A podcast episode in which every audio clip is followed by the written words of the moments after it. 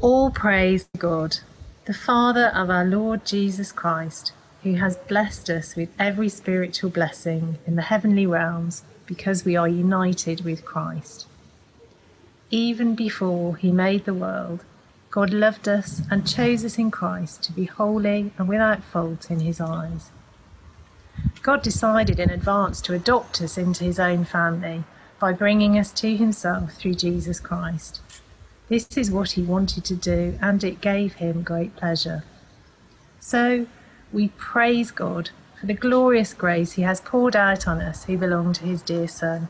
He is so rich in kindness and grace that he purchased our freedom with the blood of his Son and forgave our sins.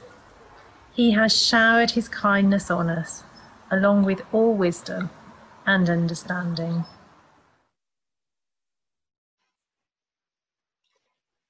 Okay, hello, good morning, everyone. My name is Rich, for those of you who don't know me, and it is a uh, pleasure and a privilege to have the opportunity over the next few moments to talk a little bit about Thanksgiving. And so, uh, whether you are tuning in live or whether you're joining us on demand, uh, it's fantastic to have you with us. Um, and you'll find, uh, if you head to our on demand site, that we are in a series at the moment called Living Prayer, uh, which basically is exploring how a life with Jesus at the center changes everything by inviting us to come and encounter Him again every day. And today uh, we're thinking about that prayer of thanksgiving uh, that Joe has read out for us uh, to start with. A few years ago, I was having dinner with a friend of mine, and uh, he started the meal as he always did, by doing what some people uh, might know as saying grace. Taking a moment before the meal for a short prayer of thanks uh, to God before eating. And that wasn't something that I'd especially grown up doing.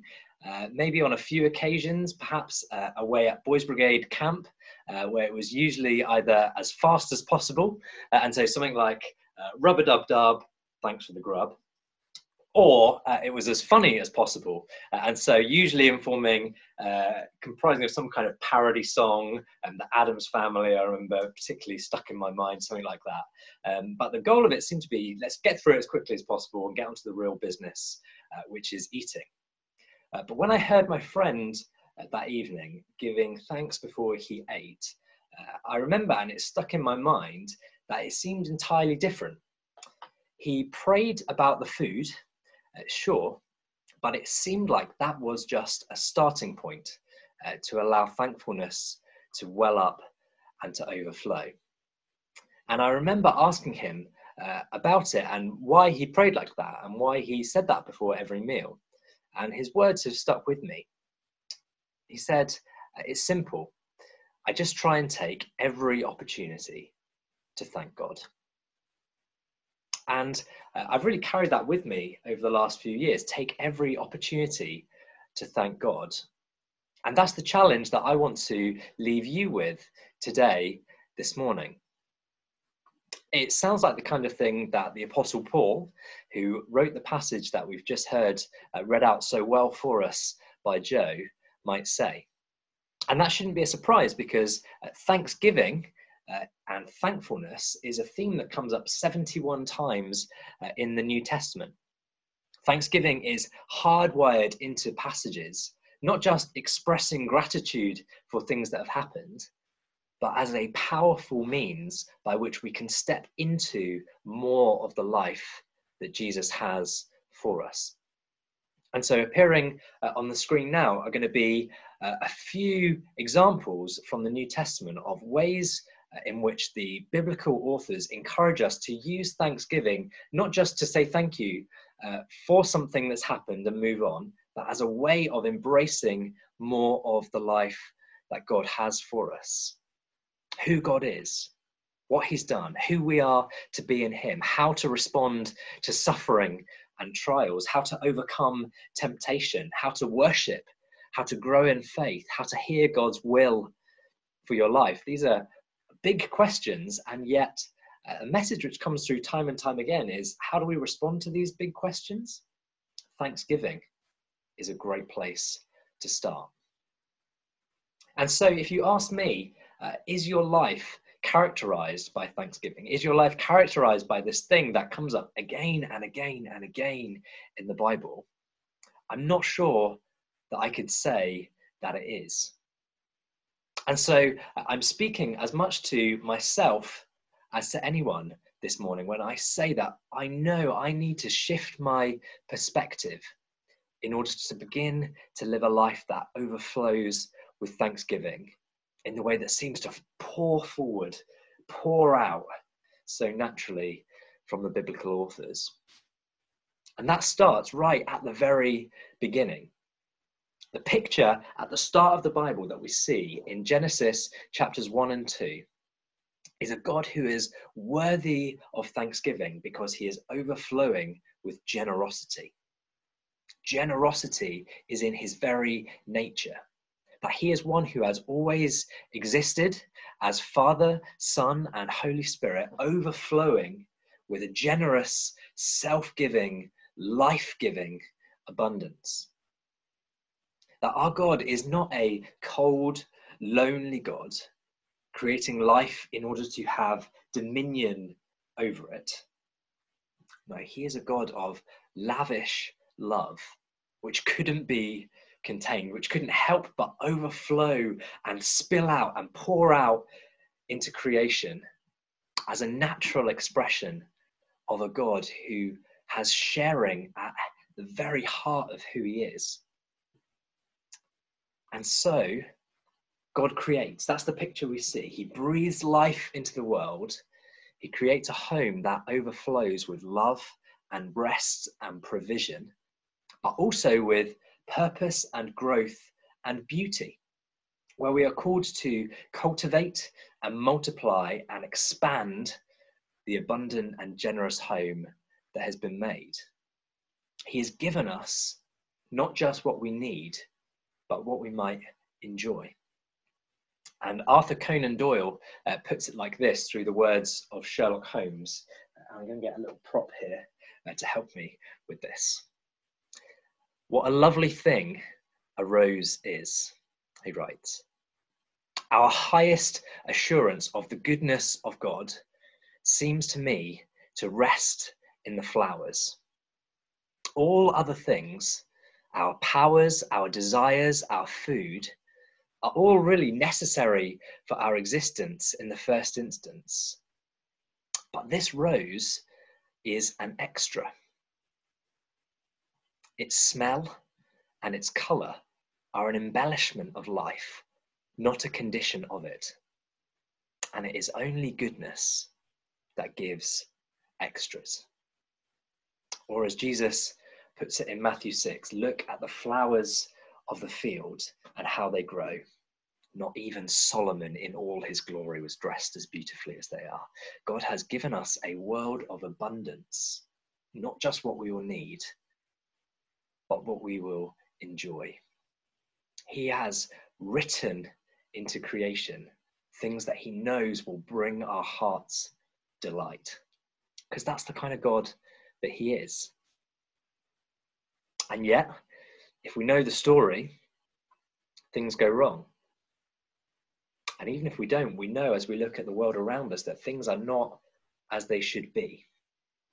Humanity decide that what has been given isn't enough. We curve in on ourselves. We curve away from the life giving generosity of the Creator, as we always have, as we each have done for ourselves. Humanity's response was and always has been not to enjoy the generosity of what's been given, not to allow our hearts to turn outwards with thanksgiving and thankfulness, but to fixate on what hasn't been, to run away from all that's been provided and shared with us to bring us life and love and rest and provision, and run to that which ultimately only brings about death and despair and discontentment. We chose, together and individually, thanklessness over thanksgiving and everything went wrong. And that's a choice that we are still making in our culture today. See, with everything else going on in our lives, especially at the moment, uh, that all feels like an urgent priority, much of which is, we might not think that Thanksgiving ranks very highly. It can be easy to see it like a luxury option, maybe in the car of the Christian faith. It's kind of like heated seats uh, or parking sensors. Maybe it's it's nice to have. It's a nice feature. It would be great if we thanked God a bit more, but we can drive fine without it. We can get on fine without it. But the whole story of humanity, right from the very beginning, has been that Thanksgiving is not a luxury option. It's part of the engine of faith which powers our Christian life. In spurning thankfulness, humanity wasn't freed from some kind of weight. Instead, we picked up chains that weighed us down and bound us in. Thanklessness is a far greater danger, a far more subtle and devious distraction than we often realize. It says to God, Thanks, but no thanks. I'll take what you've given, but I won't take you. It puts us at the center. And that only ever ends badly. So, how do we live differently? How do we pray differently? How do we allow God to shape our perspective so that we can live lives of thanksgiving?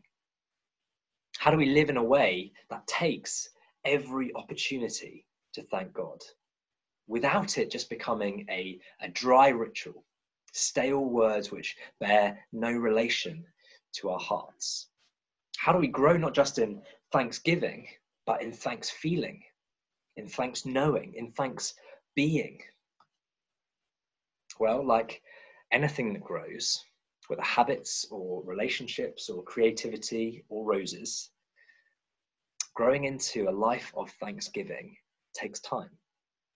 Genuine thankfulness flows from the heart, not from the mouth.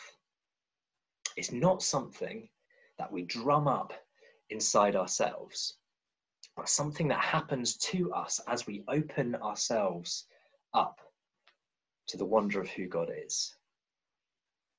But it's also not something that grows with passivity. Let's look again at what Paul uh, wrote in that passage a little bit earlier on. These wonderful truths about who God is and what God has done. We've celebrated them already as we took communion together earlier on. Thanksgiving starts with a fresh perspective of God at the center. This is who God is. This is what God has done. And He's for you. He's for you. All that action, or the generosity, or the worthiness, it all flows from Him. And He Himself is the one who has been given. God loved the world so much, He gave not a thing, not a formula, His one and only Son. This is what God has done. Jesus is the gift that reshapes our perspective on Thanksgiving because it's not about begrudgingly coming to a distant God. It's about receiving and enjoying Jesus himself. To allow our hearts to be warmed by the truth of the gospel that God, in his grace, has drawn us to himself as he has always intended, that he has united us to Christ. That in Him we find wholeness and forgiveness, identity and family, belonging and believing. And what He has started in His people is what He is wanting to do in and through us to extend out from us to the whole of creation in order that everything might be made new. Charles Spurgeon uh, wrote this if there is anything that is gracious, generous, kind, and tender, yes, lavish and super abundant in love, you always find it in Him. Thanksgiving starts by opening ourselves up to the wonder of who God is and what He's done, allowing Him to reshape our perspective away from ourselves. And that's something we can seek to grow in by taking every opportunity we can to thank Him, by showing intentionality in our thanksgiving. For me, uh, encouraged by my friend over the last few years, I've gotten into the rhythm of saying thanks to God uh, before eating my evening meal. Not because I have to, but because I want to start building a habit of thanksgiving. And the easiest way to do that, I find, rather when you're starting a new habit, rather than building something from scratch, uh, is to kind of tack it onto a habit that you already have, of which eating is one of my favorites. Uh, it is a moment to take any mustard seed of desire that you have, to thank God for his generosity, and pour water on it and just see what blooms. To allow a trickle of faith, however small, however feeble, to burst its banks and become a river of praise. And even starting, I found something as simple as thanking God for the plate of food in front of you done with a renewed perspective, is an opportunity to cultivate a life of thankfulness. The food is only the entry point, it's just the starting moment of all that goodness and generosity that we looked at earlier, the thousands of unseen blessings that God has poured out upon us that we scarcely realize. It's a moment to open our hearts and our minds to all that God has done for us and in us. To allow something of the wonder of that to sit with us, to pause, to center on Him, to continue. And because it's not us drumming something up, it's a moment for God to breathe into us again by His Spirit. For us to savor all that He's provided, that He's always longed for us to have. It's a moment supernaturally whatever your day is looking like, whenever you get a moment to pause, to invite God by the power of His Holy Spirit to come, to open our eyes again, to see His hand at work. Not just in uh, the food in front of us, but in the plate holding it, in the furniture we're sat on, the clothes that we're wearing, the roof above our head, the ground beneath our feet, and the breath in our lungs. Thanksgiving sparks thanksgiving when we invite God to lead us into it. And sometimes thankfulness comes with a challenge. As the Spirit moves to convict us about things we're thanking Him for, which are actually brought about by injustices in our world. Sometimes thanksgiving comes with heartache as our minds drift to what we don't have, longings left unfulfilled, or things and people that we've lost. Sometimes Thanksgiving comes with pain as we face tough times in our lives where thanking Him feels like a betrayal of everything that we're going through. But in each of those, the invitation of the prayer of thanksgiving is allow God to come and shape our perspective, to lead us into intentionality, because it's first and foremost a moment to receive again not just what he does, but who he is. Jesus given for us. And as we do, we begin to train ourselves to look for God's grace and goodness in all circumstances, to see more of how He has at work, doing far more than we can ever ask and imagine, and to receive His invitation into a new creation life enjoying all that He has for us. So that's my challenge, my invitation to you this week. Take every opportunity to thank God. Start with His generosity. Allow that to reshape your perspective, to invite you into intentionality, and to allow, to allow Him to cultivate in you a life of thanksgiving. Look for points in your day when you can build a rhythm of thankfulness, not as a dry, stale duty, but as a moment of invitation to open your eyes to the wonder of who God is and what He's done once again. And now we're going to get an opportunity to hear again from uh, some members of our Oasis family uh, as they share their experience of praying with thanksgiving throughout the lockdown season. And so I'm going to hand over to the Darby family uh, and they're going to uh, share a little bit about their experience. Hi, people of Oasis. Hey everyone, it's the Darby family here, and we just wanted to share a couple of things over the next couple of minutes where we have seen some answers to prayer and, and what we've seen over the last few months in terms of lockdown. Uh, for us as a family, it's been a kind of journey of highs and lows. We've had some really good points uh, whereby, as a family, we've been able to come together, spend a lot of time together, which is something that for a long time we haven't been able to do because we've had such busy agendas. Uh, we've been able to spend time with each other. We've been able to spend time with um, other people, neighbors and friends, maybe via Zoom. Um, and that's been really good as well because we've kind of connected with people that we haven't done for a long time, uh, being able to check in with them, being able to help out with them. And that's been a real answer to prayer for us because one of the things that we want to do and consistently do is be of use to the people around us in whatever way that we can. Uh, we've had lows of we've lost people and that's been very very sad and again but god has used us in this time to to be there for others and um, what's really come through over the last few months is god's consistency in his answers to prayer and how that kind of swells up uh, a level of gratitude like we haven't experienced before and the girls just want to share a couple of their prayers that have been answered too I got into the secondary school I wanted. and I got a dog.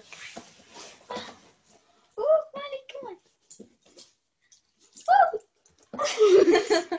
we've got a dog. We've got a crazy dog. Um, and yeah, what we just wanted to encourage everyone as a family to do um, is really just to stick in there. And as you intentionally look for things to be grateful for, um, you'll find more and more things to be grateful for because God's consistency, His love, His kind of ever reaching arms of comfort and um, compassion are always there. So um, just keep praying and, and keep looking for things to be grateful for.